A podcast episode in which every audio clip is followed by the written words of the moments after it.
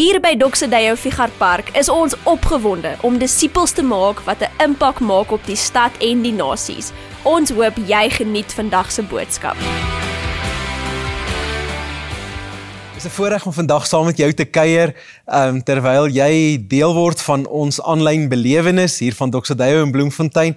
En uh, ons is in die derde deel van ons reeks waar ons gesels oor die Heilige Gees en uh, ons die tema vir hierdie preekreeks genoem het uh, within us.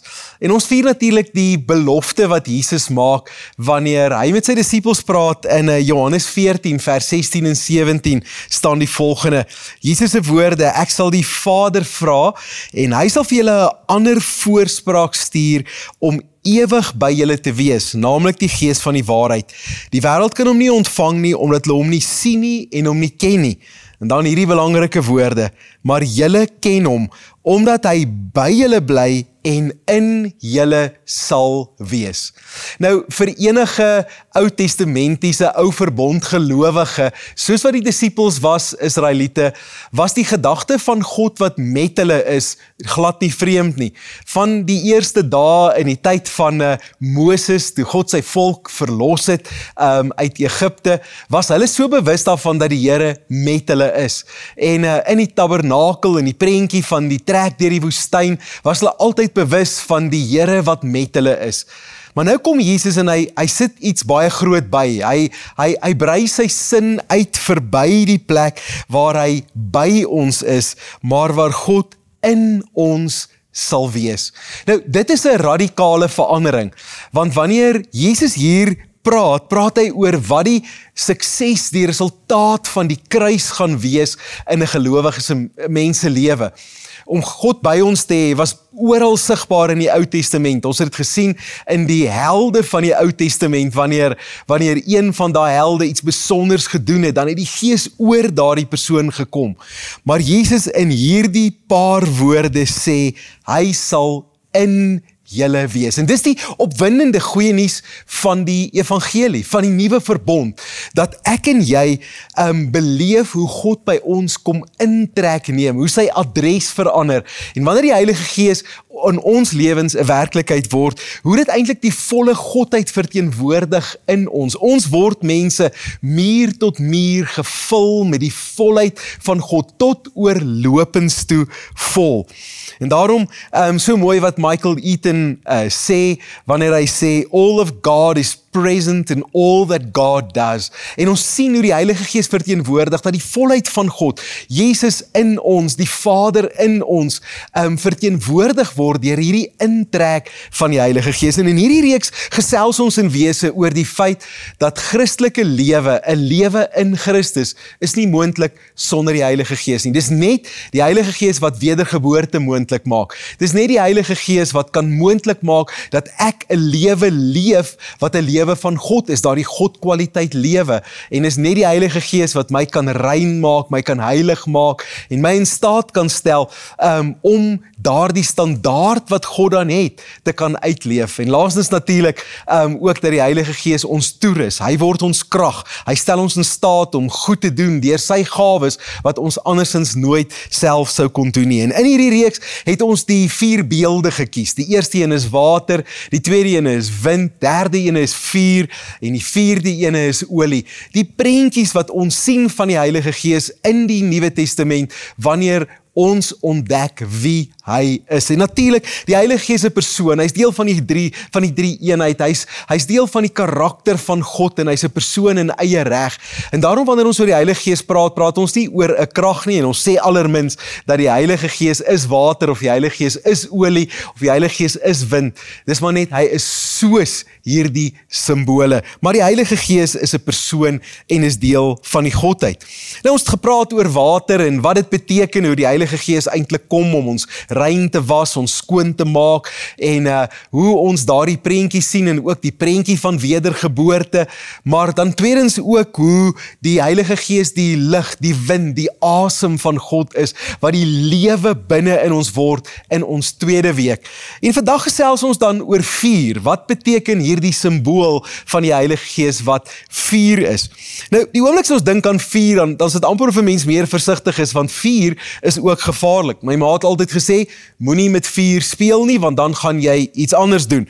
En uh die feit is dat ons het amper 'n uh, aversie, ons het 'n vrees en 'n onsekerheid wanneer ons praat oor vuur en en wanneer die Heilige Gees vuur verteenwoordig, is dit amper of ons mooi moet moet gaan double klik of dalk selfs 'n derde keer klik om uit te vind presies wat die Bybel bedoel en wat die Here se hart is met die Heilige Gees wat vuur is.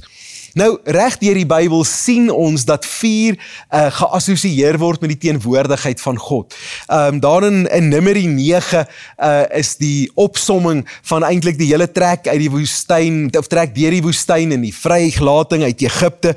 En dan lees ons vers 15 en 16 so 'n baie goeie voorbeeld. Daar's natuurlik nou honderde voorbeelde wat ons kan gebruik, maar hierdie een sê die dag toe die tabernakel, die tent van getuienis opgerig is, het 'n wolk dit oordek en die aand ehm um, het die wolk oor die tab tabernakel soos vuur geword en dit het so gebly tot die môre toe. Dit was derentyd so. Die wolk het die tabernakel oordek en snags was dit soos 'n vuur. Nou in die tabernakel, die volk in die woestyn het geweet die Here is daar omdat daar vuur in die tabernakel was. Vuur het gesê God is hier. Maar verder het vuur in die Ou Testament ook baie keer gepraat van God se heiligheid en amper God se oordeel oor dit wat verkeerd en dit wat sondig is en wat nie deel is van wie hy is nie. Ons sien so 'n voorbeeld in Daniël, uh hoofstuk 7 wat 'n pragtige hoofstuk is vers 9 en 10.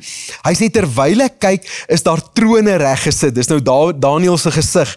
Hy sê en hy wat ewig lewe het op die troon gaan sit. Sy klere was wit soos sneeu, sy hare so skoon soos wol.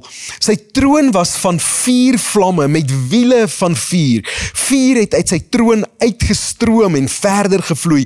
Duisende der duisende het hom het hom gedien en miljoene het voor hom kom staan. Die hofsitting sitting het begin en die boeke met die aanklagte is oopgemaak. En ons sien hoe God die regter op hierdie troon van vuur sit en hoe daar vuur uit hom uitvloei wanneer eintlik dan nou al die aanklagtes van sonde van mense aan God voorgehou gaan word. En is amper of hierdie ou verbond prentjie van vuur baie diep indruk op die mensdom gemaak het en dat wanneer ons hoor van God se vuur dit ons amper onseker maak en 'n bietjie bang maak want wat impliseer dit? Ek dink almal ken die Deuteronomium 4 vers 23 24 versie waar gepraat word oor die ou verbond, loof die Here. Dis nie die nuwe verbond nie, maar die ou verbond wat sê wees versigtig om nie die verbond wat die Here met julle gesluit het te vergeet nie. Pas op om nie afgodsbeelde te maak nie. Die Here jou God het dit verbied. Die Here jou God is 'n verterende vuur en eis onverdeelde trou aan hom. En dis amper of ons nog met daardie prentjie kan loop van vuur is God wat 'n wat 'n onver on, onkeerbare vuur, 'n verterende vuur is wat teen sonde gekant is en daarom dalk ook teen my gekant is. Maar dan wanneer die nuwe verbond gebeur en na die dood en die opstanding van Jesus wat die belangrike oomblik was van die nuwe verbond, sien ons hoe daar skielik 'n nuwe verwysing is oor vuur. En ons lees daarvan in Handelinge 2 wanneer uh, die gelowiges, die disippels bymekaar is en Jesus het gesê julle moet gaan wag vir die uitstorting van die Heilige Gees en dan in Handelinge 2 lees ons hierdie woorde: Die dag van die Pinksterfees het aangebreek en hulle was almal op een plek bymekaar. Skielik was daar 'n geluid uit die hemel soos die van 'n geweldige 'n stormwind en dit het die hele vertrek gevul waar hulle gesit het. Hulle het iets soos vuur gesien wat in tonge verdeel en op elkeen van hulle gekom het en almal is met die Heilige Gees vervul het en het in ander tale begin praat soos die Gees aan hulle gegee het om te doen. En skielik sien ons daai prentjie van vuur weer, maar nou in 'n nuwe verbond konteks. En die ongelooflike ding van hierdie oomblik is dat hierdie is nie vuur wat verteer nie. Hierdie is nie vuur wat brand nie. Hierdie is vuur wat simboliseer dat God nou teenwoordig is. God stort sy gees uit. Sy gees kom bewoon die disippels. Hulle word vol gemaak van die Heilige Gees. En weer sien ons die simbool hoe dit so tonge wat lyk soos vuur, maar nou nie net in een plek nie, maar op elke gelowige kom neerdal. En hierdie is vir ons 'n verskriklike opwindende prentjie, want wanneer ons nou in hierdie tyd van die jaar is en ons dink aan Pinkster en ons dink aan die uitstorting van die Heilige Gees en vier dit as die volgende tree na Goeie Vrydag en Opstanding Sondag, dan is dit juis die oorwinning van hierdie seisoen, is dat God sy Gees uitstort binne in mense se lewens en dat hierdie vuur nou bo op elke mens kom staan om te sê God is teenwoordig en God se heiligheid is teenwoordig by elke gelowige. Nou een van ons grootste stryd seker as Nuwe Testamentiese gelowiges is om die tempel reg te kry in ons koppe want baie van ons loop met 'n prentjie van 'n tempel waar God gebly het en toe het uh, het daardie tempel of tabernakel het later 'n tempel geword maar God is by die tempel en baie keer praat ons selfs oor 'n kerkgebou asof dit 'n tempel is en natuurlik is dit nie. Hierdie simboliek van die tonge van vuur wat op elke gelowige land is presies wat Paulus bedoel in 1 Korintiërs 3 vers 16 en 17 wanneer hy sê weet julle nie dat julle die tempel van God is en dat die gees van God in julle woon nie. Die adres van die tempel het geskuif. Hy's nie meer in Jerusalem nie. Om die waarheid te sê, daar staan net Ruïne soos wat dit hoort. Die God van die Bybel wou oorspronklik nie eers 'n tempel gehad het nie. As jy die Ou Testament gaan lees en jy lees die storie van van hoe konings en tempels deel geword het van God se volk se bestaan, was God nooit ten gunste van 'n tempel nie. Hy wou in 'n tent gebly het. Hy wou die mobiele by my mense God wees. Maar die volk wou so graag 'n koning hê en die oomblik toe hulle 'n koning het, het hulle 'n tempel gebou. En skielik vat die volk en hulle sit God in 'n boksie. En die boksie is die tempel en hy's net in die tempel, maar God wou nie in die tempel wees nie. Hy wou sy mense wees. En daarom kom die Nuwe Testament en kom stel ons bekend aan hierdie nuwe prentjie van God se tempel wat nie 'n gebou is nie, maar 'n mens, 'n gelowige, 'n volgeling van Jesus en hoe hierdie teenwoordigheid van God in die vorm van vuur letterlik die tempel kom betrek wat nou ek en jy is. Dis die wonderlikste nuus. Dis die wonderlikste waarheid om te weet dat wanneer ons praat van vuur, dat die vuur van God nou binne in my bly. En hierdie is nie 'n vernietigende vuur nie. Hierdie is 'n vuur wat doodmaak en pyn veroorsaak nie, maar hierdie is die vuur van God se teenwoordigheid, van die feit dat God anders is, sy heiligheid. Daardie woord heilig beteken nie sondeloosheid nie. Daardie woord heilig beteken letterlik die kwaliteit van wie God is. Dit beteken dat dit dit's afgesonder, dis eenkant gesit, dis anders as enigiets anders. En hierdie heiligheid van God kom betrek mense se lewens, my en jou lewe word gevul met die heilige vuur van God. Maar wat beteken dit? Nou, daar's in Lukas 'n pragtige prentjie wat uh Lukas vir ons verduidelik in terme van wat gebeur met die doping in die Heilige Gees. Lukas 3 vers 15 en 17 lees ek vir jou. Die volk was vol verwagting en almal het begin afvra of Johannes nie miskien die Christus is nie. Daarop gee Johannes aan hulle die antwoord: Ek doop julle met water, maar my meerdere kom en ek is nie werd om sy skoene eers vas te maak nie. Hy sal julle met die Heilige Gees en met vuur doop. En Johannes kom sê, hier's Jesus. Hy's die een wat hierdie vuur van God gaan bring, maar dan verduidelik Lukas dit so mooi. Hy onthou die woorde van Johannes. Hy sê hy het 'n skop in sy hand en hy sal die dorsvloer deur en deur kom skoonmaak. Die koring sal hy in die skuur bymekaar bring en die kaf sal hy met 'n onblusbare vuur verbrand. Nou, wanneer Wanneer Lukas onthou Johannes sê ons word gedoop, Jesus doop ons met die Heilige Gees en met vuur, dan sit hy hierdie stukkie by en ek dink so baie keer het ek al preke gehoor wat hierdie stukkie verkeerd verstaan en die en die koring en die kaf en die bymekaar maak en die weggooi en brand met vuur dadelik vat na die oordeel van God. En ek dink ons is baie keer op grond van ons baie goeie insig in 'n ou verbond is ons bietjie gefikseer op oordeel.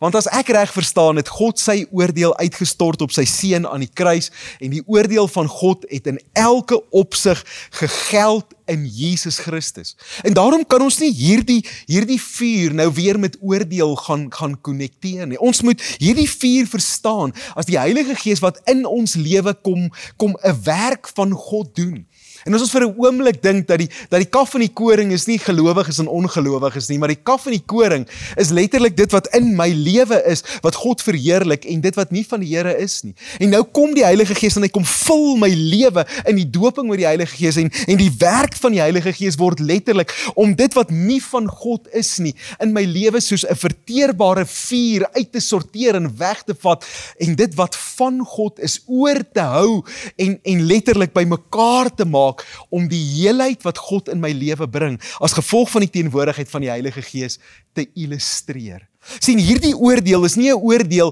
om mense te skei van kaf en koring nie. Hierdie is 'n oordeel van God as jy dan daai woord wil gebruik, 'n vuur van God wat reiniging en heiliging en andersheid en lewe binne in my tot gevolg het. Ons moet versigtig wees om nie in alles oordeel raak te sien nie. As die vuur van God dan nou in my bly, is die goeie nuus daarvan dat die Heilige Gees se teenwoordigheid maak my heilig. Weet daar's daar's soveel wonderlike skrifgedeeltes en ek ek kon eintlik nie besluit watter een wil ek gebruik nie, maar ek gebruik toe sommer 1 Korintiërs 1 vers 2 waar Paulus skryf vir die gemeente in Korinte en so so amper 2 jaar terug toe staan ek en ek het gepreek in Korinte en net hier langs my was die was die stadsplein waar waar Paulus die meeste van sy preke gepreek het in Korinte en en en hierdie brief begin as volg. Paulus skryf vir Korintiërs. Hy sê aan die gemeente van God wat in Korinte is. En dan gebruik hy hierdie woorde. Hy sê aan die heiliges in Christus Jesus. Die geroepe heiliges. Hy noem hulle twee keer heilig in dieselfde sin. Die feit van die saak is ek was in Korinte en ek het juis Korintiërs deurgelees, al twee boeke in daai tyd. En hierdie was 'n gemeente wat ons sou sê as heiligheid is gelyk aan die afwesigheid van sonde, dan lieg Paulus hier, want hierdie gemeente was nie heilig nie. Hulle was nie heilig nie, want hierdie gemeente, as jy 1 Korintiërs en 2 Korintiërs gaan lees, was geken deur deur partyskap, deur skering, deur twis in die kerk. Hulle vat mekaar hof toe en trek mekaar kaal uit. Hulle bedryf nagmaal op die mees verskriklike, afskuwelike maniere dat Paulus sê van die goed wat hulle by nagmaal doen, behoort Christene nie eers oor te praat nie. Hulle is word geken deur seksuele immoraliteit en selfs deur bloedskande. Dis die heiliges van wie Paulus praat. Waarom sou Paulus hierdie mense heilig noem? Nie omdat hulle optrede sondeloos was nie, maar omdat hulle gedefinieer is deur die teenwoordigheid van God se Heilige Gees, sy Heilige Gees en die vuur van God wat binne in hulle bly wat besig is om 'n verandering in hulle te veroorsaak deur God se teenwoordigheid in hulle lewe. Hulle is nie heilig omdat hulle sondeloos is nie. Hulle is heilig omdat God in hulle is. En ek en jy is nie heilig omdat ons daan geslaag het om elke sondige gedrag te oorwin nie. Ons is heilig omdat Christus die een wat heilig is deur sy gees intrek geneem het in my lewe en daarom skryf Paulus nie net vir Korintiërs nie, maar hy skryf vir my en jou aan al die heiliges wat in Bloemfontein bly, aan almal wat die heiliges is wat geroep is deur die Here. Ons is heilig verklaar op grond van God se teenwoordigheid in ons lewe. Dis posisioneel van aard. Wanneer Paulus 1 Korintiërs 1 vers 30 skryf van sê, maar deur hom is julle in Christus Jesus, dan verduidelik hy hoe lyk dit om in Christus te wees. Dan sê hy hy het vir ons geword die wysheid van God, die geregtigheid, die heiligmaking en die verlossing. Sien ons is so goed om te verduidelik hoe Jesus ons verlossing is, hy's ons redding. Maar Paulus sê hy's nie net jou redding nie, hy's nie net jou verlossing nie, hy's jou heiligheid. Wanneer hy in ons kom bly, bring hy die heiligheid van God. Dis deel van die bagasie wat toe Christus intrek deur sy gees, was een van die tasse was die heiligheid van God, die andersheid van God, die eenkant gesit wees van God, die spesiale gebruik bedoeling van God dis wie binne in my en jou bly. Maar dit hou nie net daarop nie. Want wanneer hierdie Heilige Gees, hierdie vuur van God in my kom bly, afgesien van die feit dat dit posisioneel is dat ek nou heilig verklaar word, beteken die Heilige Gees ook dat daar waar die sondige praktyke Paulus gebruik baie keer die woordjie vlees die vleeslike waar die gewoontes van my van my vleeslike liggaam nog soms veroorsaak dat ek sonde doen. Nie my natuur nie my natuur het nie geword by wedergeboorte maar die vleiskas waarin ek bly wil nog baie keer sonde doen. En die sondige praktyke kom hierdie Heilige Gees en hy kom word God se verterende vuur binne in my om nie net my posisioneel heilig te maak nie, maar my ook funksioneel te lei na die plek waar ek leef in oorwinning oor sonde. Paulus verduidelik so mooi in Galasiërs 5 en ek kan ongelukkig nie die hele stuk kan lees nie, maar daar van vers 13 tot 25 lees ek 'n paar gedeeltes. Hy sê want julle is tot vryheid geroep, broers. Dis die nuwe vryheid wat ek en jy leef. Gebruik julle vryheid nie as 'n aanleiding of as 'n toegewing vir die vlees nie, maar dien mekaar in liefde. Nou gebruik hy die voorbeeld van liefde. Hy sê want die hele wet word vervul in een woord, naamlik jy moet jou naaste lief hê soos jouself. Maar as julle mekaar byt en opeet, pas op dat die een nie deur die ander een verteer word nie. Dis baie mooi beeldspraak. Hy sê, "Maar ek sê, wandel deur die Gees wat nou in jou bly, die vuur van God. Dan sal julle nooit die begeerlikheid van die vlees volbring nie." En die werke van die vlees is geopenbaar. Ons weet wat's dit. Dit is uh hierdie hele lys van goeters. Hy sê oorspel, hoeler, hoerery, onreinheid, ongebondenheid, afgodery, towery, vyandskap, toos, jaloesheid, toornigheid, nawywer, tweedrag, partyskap, afguns, moord, dronkenskap, brassery en dergelike dinge, sê Paulus. Hy sê hierdie is die goed wat soms nog in ons wêreld 'n realiteit is as gevolg van die gewoontes wat ons in ons liggaam het. Hier's 'n nuwe werk van God binne in my. En die Heilige Gees wat nou binne in my kom bly, kom bring 'n hy kom bring 'n alignment tussen wie ek is en hoe ek leef. En Paulus noem daai alignment noem hy wandel in die gees en jy sal nooit die begeerlikheid van die vlees volbring nie. Hy sê die vrug van die gees daarteenoor is blydskap, vrede, uh lankmoedigheid, vriendelikheid, goedheid, getrouheid, sagmoedigheid, selfbeheersing, dis liefde.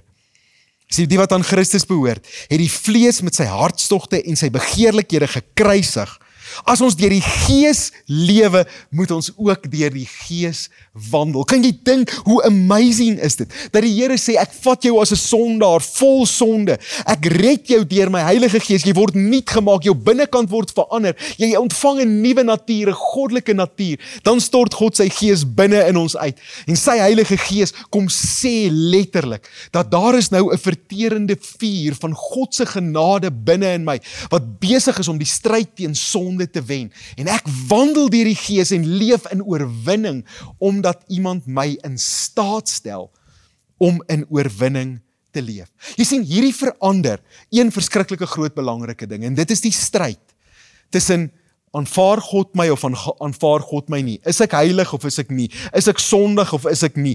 Lyk ek nou beter? Leef ek 'n beter lewe of leef ek 'n slegte lewe? Dit was altyd die stryd gewees waar die mens letterlik heen en weer geswaai het soos 'n pendulum. Dan is die volk goed genoeg, dan los hulle die Here, dan gaan hulle weer hulle bou 'n tempel, dan gaan hulle hulle bou afgod se altaars. Dit was die stryd van die mensdom.